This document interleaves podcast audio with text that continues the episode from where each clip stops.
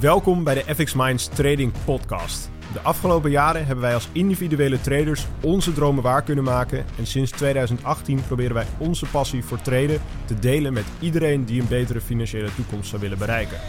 Tijdens deze podcast is het ons doel om jou zoveel mogelijk te inspireren, te motiveren en te ondersteunen in het behalen van jouw persoonlijke doelen met traden. Slechte ervaringen. Het is een uh, welbesproken onderwerp eigenlijk, wat eigenlijk uh, toch onbewust best wel veel losmaakt bij traders. Zeker. En uh, ik dacht, dat moeten we gewoon behandelen, want het is eigenlijk wel iets waar we ja, wellicht wat over kunnen vertellen. Dus wie trapt hem af? Slechte ervaringen. Nou, ik, ik heb er wel eentje. En dit, is, dit is niet om scalpers neer te trappen, want ik ben ervan overtuigd dat iedere strategie op zich wel kan werken op het moment dat het je goed ligt. Maar deze ligt mij gewoon totaal niet. Het is persoonlijk iets. Het is een persoonlijk, persoonlijk iets. Echt een heel persoonlijk iets. Heel, heel diep gebak ook. En uh, voor, de, voor de beginnende luisteraar, zeg maar. Uh, binnen, binnen traden heb je gewoon meerdere strategieën. En die strategieën die hebben allemaal een eigen kenmerken. En één kenmerk ervan is van op welke tijdframe je treedt. Dus dat gaat over van kijk je naar de dagelijkse chart. Dus kijk je alleen naar wat een, dag doet, wat een chart doet op dagbasis. Maar je kan ook helemaal inzoomen naar een minutenchart. En dan krijg je dus meer bewegingen en wat meer rumoerigheid, maar je ziet de chart ook sneller bewegen. Nou, kijk, scalp is dus een strategie en die is gericht op een hele kleine chart. Dus dat, dan heb je het echt over 1 minuut, 5 minuten, soms zelfs ticks. Dan ga je echt richting quantum trading.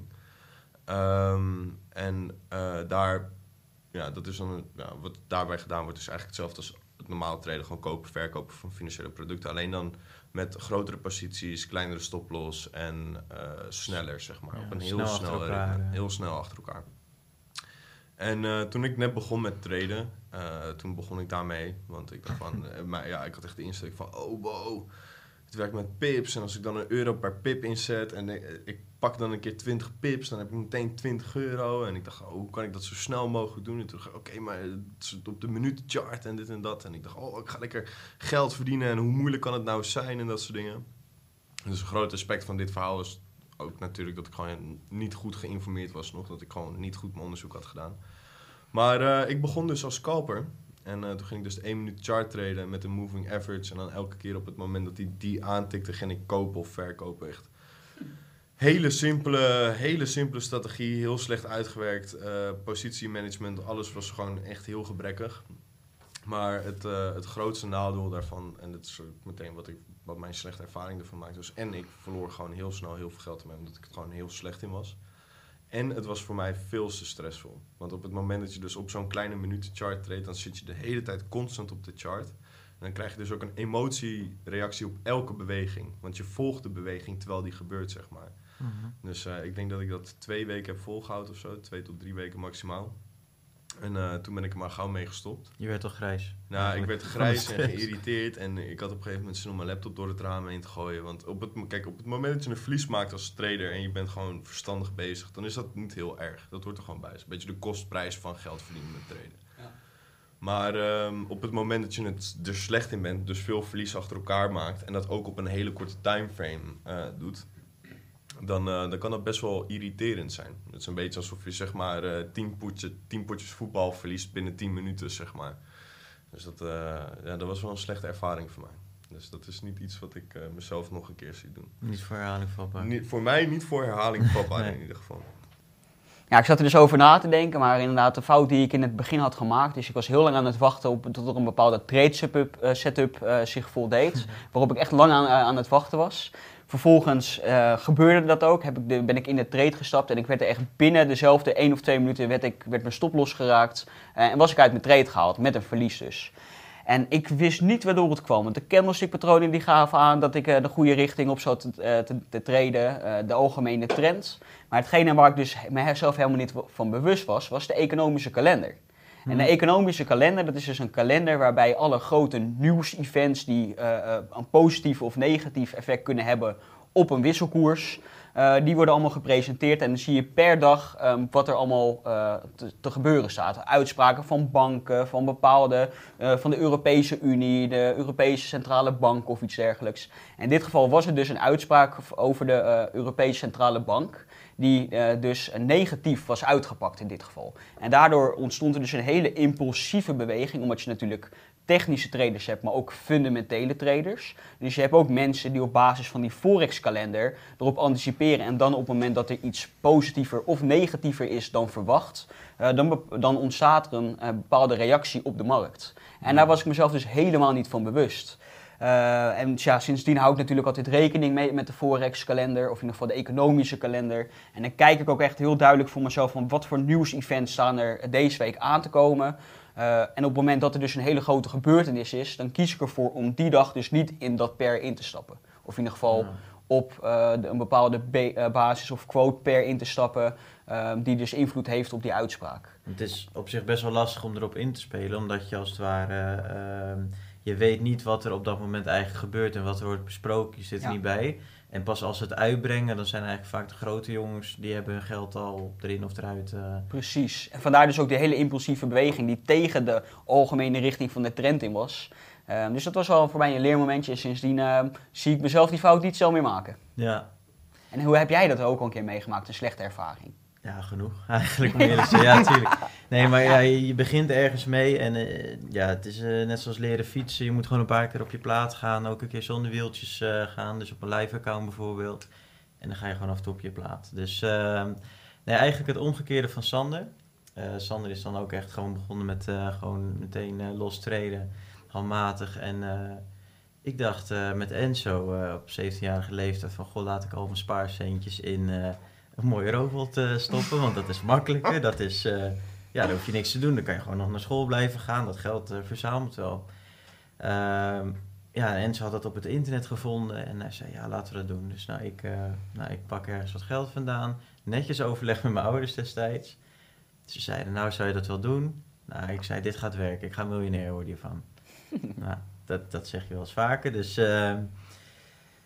ja, toen, toen, toen dat, dat, dat apparaat werkte gewoon niet goed. Want wat er gebeurde is eigenlijk van dat hij elke keer ging bijkopen wanneer het slecht ging. En wanneer het dan even goed ging, dan haalde hij zeg maar al die posities weer. Dat, dat trok dan weer recht. Weet je ook weer hoe dat heet? Ja, dat is, systeem, eh? het is een beetje richting hedgen, zeg maar. En Ja. eh, het is ook Maar- een soort van een dollar price averaging techniek. En dat werkt gewoon heel slecht op het moment dat je trade met leverage. Dus kijk, het gebeurt ook met aandelen. Eh, maar met aandelen is dat vaak anders. Want kijk, mensen die dat met aandelen doen, die hebben bijvoorbeeld, ik zeg maar, 1000 euro op een account staan en geen leverage, ik zeg maar wat. En die doen dan per keer 10 euro investeren. Even voor de beginner, leverage. Wil je dat Le- even oh, leverage is een soort van een hefboom. Dus dat houdt in van, stel ik heb 100 euro op mijn account, maar ik heb een leverage van eh 100. Dan doe ik 100, wordt het 100 keer 100, heb ik 10.000 euro aan investeringsruimte. Mhm. En dan is het resultaat op basis van mijn posities voor mij. Dus ik krijg een soort van eh, geleend geld, zou je het kunnen noemen, om mijn meer en grotere posities te kunnen openen. Dat betekent niet dat je dat dan ook meteen moet doen trouwens hoor. Mhm. En ehm, het is een heel bekend systeem, er worden er heel veel van gemaakt. Alleen het probleem dus is met leverage, is je hebt dingen zoals een margin call. En ehm, Dan heb je gewoon te weinig ruimte op je account. Hè? Want dat, Ja. dat kreeg ik dus toen. Ik kreeg ook mailtjes zeg maar, van die broker. Zeg waar ik het geld op, op had staan van luister, eh, ik weet niet wat je aan het doen bent. Weet je, in die context. Van ja, wat ben je aan het doen? Eh, je bent geld aan het verliezen. En je Ja. hebt te grote posities openstaan. Maar dat doet dat systeem. Dus als, we zeggen, je hebt een downtrend, dus de markt gaat naar beneden. Hij blijft gewoon bijkopen, terwijl het eigenlijk slecht gaat. En in principe zou het dan recht moeten trekken als, als de pullback komt of als de markt weer omdraait. Maar dat gebeurde niet. En eh, toen bleef het maar zakken. Dus op een gegeven moment hou je natuurlijk niks meer over. Nou, die leverage werkt dan ook lekker mee. Want die gaat dan je positie nog even verdubbelen en extra hard aanzetten. Dus dat had eigenlijk een soort van sneeuwbaleffect op mijn account, maar dan in de min. ja. En dat dat, was mijn ervaring vooral dat het daardoor echt naar de, naar de, ja, naar de, naar de get ging. En wat heb je ervan geleerd, als ik vragen mag? Ehm, nou, überhaupt dat die strategie niet werkt. Dat je zeg maar zo moet bijkopen en dat dat, eh, dat werkt gewoon niet. Nou, Ja. op- In mijn die geval. manier niet, zeg maar. Er zijn wel daadwerkelijk robots die dat doen, die werken. Mhm. Wel nog steeds altijd met dezelfde risicofactor, maar eh, de slecht gemaakte robots dat, in die categorie van algoritmes, dat zijn wel echt de meest slechte algoritmes die je kan vinden, naar mijn mening. Ja, Maar de hele goede ervan, dat zijn ook weer echt hele goede. ja. Ja, en wat we bijvoorbeeld ook in andere podcasts benoemen is van, van hoe je zo'n robot kan bouwen als het ware. En ook van eh, dat je ook je strategie zo in percentage alvast kan zien. Nou, ik was daar toen nog niet van op de hoogte. Ik eh, was toen nog maar hè, nog net in het begin. Ja. Dus ik dacht van nou weet je wat, ik eh, ga dat eh, lekker niet leren. Ik stop mijn geld in zo'n robot en ik ben klaar. Maar zo werkt het dus niet. Er bestaan dus wel goede robots, maar ja... Kijk, het is, het is ook niet fijn en dat is denk ik het hoofdpunt wat ik heb geleerd. Is dat je moet weten wat er gebeurt. Kijk, ook al zoals Sander, hij, is- hij zei ook in een andere podcast van luister, je, je, kan beter ook handmatig beginnen. Ja. Eh, en dat je daardoor gewoon ook weet wat, wat een apparaat doet. Je moet Mhm. weten wat voor onderdelen in zitten. En Ja. dan weet je ook wat voor reacties je kunt verwachten. En dat wist ik dus niet. Ik, eh, ik dacht van ja, ik koop het gewoon bij, het zal wel goed gaan. Maar dan kun je ook niet handelen. Want je weet niet eh, of het een goed moment is om dan al je geld eruit te trekken of niet. Want dat apparaat zou het moeten doen. Want het was ook niet gebacktest, je had ook geen resultaten van maximale drawdowns, winstpercentages over periodes. Nou, dat stond wel netjes op die site zo gedaan. Maar ja, dat, is wel, ja, dat Ja. is wel een beetje het nadeel zeg maar, van deze markt. Dat iedereen het soms wat mooier eh voordoet laat zien dan dat het is. Ehm, dus ja, daar ben ik toen op heel erg hard in, eh, of, eh, ingetrapt. Ja. Ja, ze kunnen het ook zeg maar synthetisch verhogen. Dus ehm, je hebt iets dat is zeg maar een soort van synthetische brokerdata. Mhm. En dan moet ik zeggen, mensen die dit doen gaan dan wel echt heel ver om hun truc te verkopen. Maar je hebt dus wel algoritmeontwikkelaars. En wat die doen is die openen ergens hun eigen broker Mhm. in een of ander raar land waar dat heel makkelijk kan. En dan gaan ze een soort van nepdata voeren aan hun systeem. Waardoor het lijkt alsof ze echt geld verdienen, maar dat gebeurt in praktijk helemaal niet. Omdat ze dan... met- het is een heel synthetisch spel wat er dan gebeurt. Mhm. Dus ze kunnen ook, Ja. met algoritmes moet je ook wel echt oppassen dat op het moment dat je een test ziet, dat het eigenlijk altijd even belangrijk is om het zelf ook na te testen met eh, de brokerdata. Het liefst van de broker die je zou gaan gebruiken. Mhm. Ja. Want dan weet je ook van, hé, hey, of het daadwerkelijk zo is of niet. Ja, gewoon check, check, dubbel check. Ja, en je kan ook zeg maar eh, op het moment, kijk, je, je zou ook echt een systeem kunnen overfitten, heet dat. Dus ik zou bijvoorbeeld een, eh, een, een bepaalde set data, historische data kunnen nemen en daar een algoritme over laten uitvoeren. En dan prachtige resultaten kunnen genereren. Mhm. Maar of dat een natuurgetrouw en vertrouwbaar beeld geeft van hoe een systeem presteert, hoeft niet per se zo te zijn. Want dat is eigenlijk alleen, naar mijn mening, als je een hele grote hoeveelheid van diverse data gebruikt, zeg maar. Ja. Oké. Ja, ik denk eh, ook voor de kijkers trouwens, als je nog steeds zit te luisteren, dan over backtesten, dat, dat vertelt nu Sander in een klein puntje, dan zou je even naar die video moeten gaan, want daar staat namelijk ook, of Ja. Spotify kun je natuurlijk ook luisteren, hoe backtesten werkt. Ja. Dus dan eh, voorkom je de fouten die ik heb gemaakt. Eh, ja, zo eh, vallend leren we, maar eh, ja. Ja. Hebben jullie verder nog nare ervaringen gehad? Of eh, dat je zegt van nou, dat doe ik nooit Mm. weer? Nee, ik heb, nee. Ja, na de ervaring natuurlijk. In het begin gaat het gewoon heel stroef allemaal, zeg maar. Maar eh, ja, wat misschien wel interessant... Ik weet niet of ik dat... Volgens mij heb ik dit ooit ook een keer met Enzo besproken in een andere podcast, hoor. Maar ehm, wat ik wel mee had qua falen... En ik denk dat het ook een beetje te maken heeft met mindset, zeg maar. Dus dat het een beetje te maken heeft met een psychologische fase waar doorheen gaat. Is dat eh, toen ik eenmaal het licht begon te zien in termen van wat, ik, wat voor trader ik wou gaan worden, betekent dat nog niet per se dat je dat meteen goed gaat doen, zeg Mhm. maar toch? Want dat is gewoon vallen en opstaan, leren en dingen naast elkaar leggen. En wat ik wel had in de beginfase, is toen het heel stroef ging, is dat ik op een gegeven moment eh, opgebouw, echt opgebouwde frustratie kreeg. Niet per se omdat ik geld verloor, maar omdat het me niet lukte zoals ik dat wou, zeg maar. Mhm. Dus ik had wel op een gegeven moment echt een punt dat ik een soort van een shutdown had of zo. Toch gewoon een soort van een mentaal ja, draadje doorbranden bij mij van hé, hey, eh, ik, ik werd echt boos ervan. Echt gewoon, Ja. echt vanaf het diepste van me zijn gewoon echt geïrriteerd. Maar je weet weet het gewoon allemaal even niet meer daarna. Nee, en op, je gaat ook, eh, en dat is vaak zo denk ik voor iedereen in de beginfase, is dat je aan jezelf gaat twijfelen, zeg maar. Punt. Als je al gaat twijfelen, zeg maar, hou vast.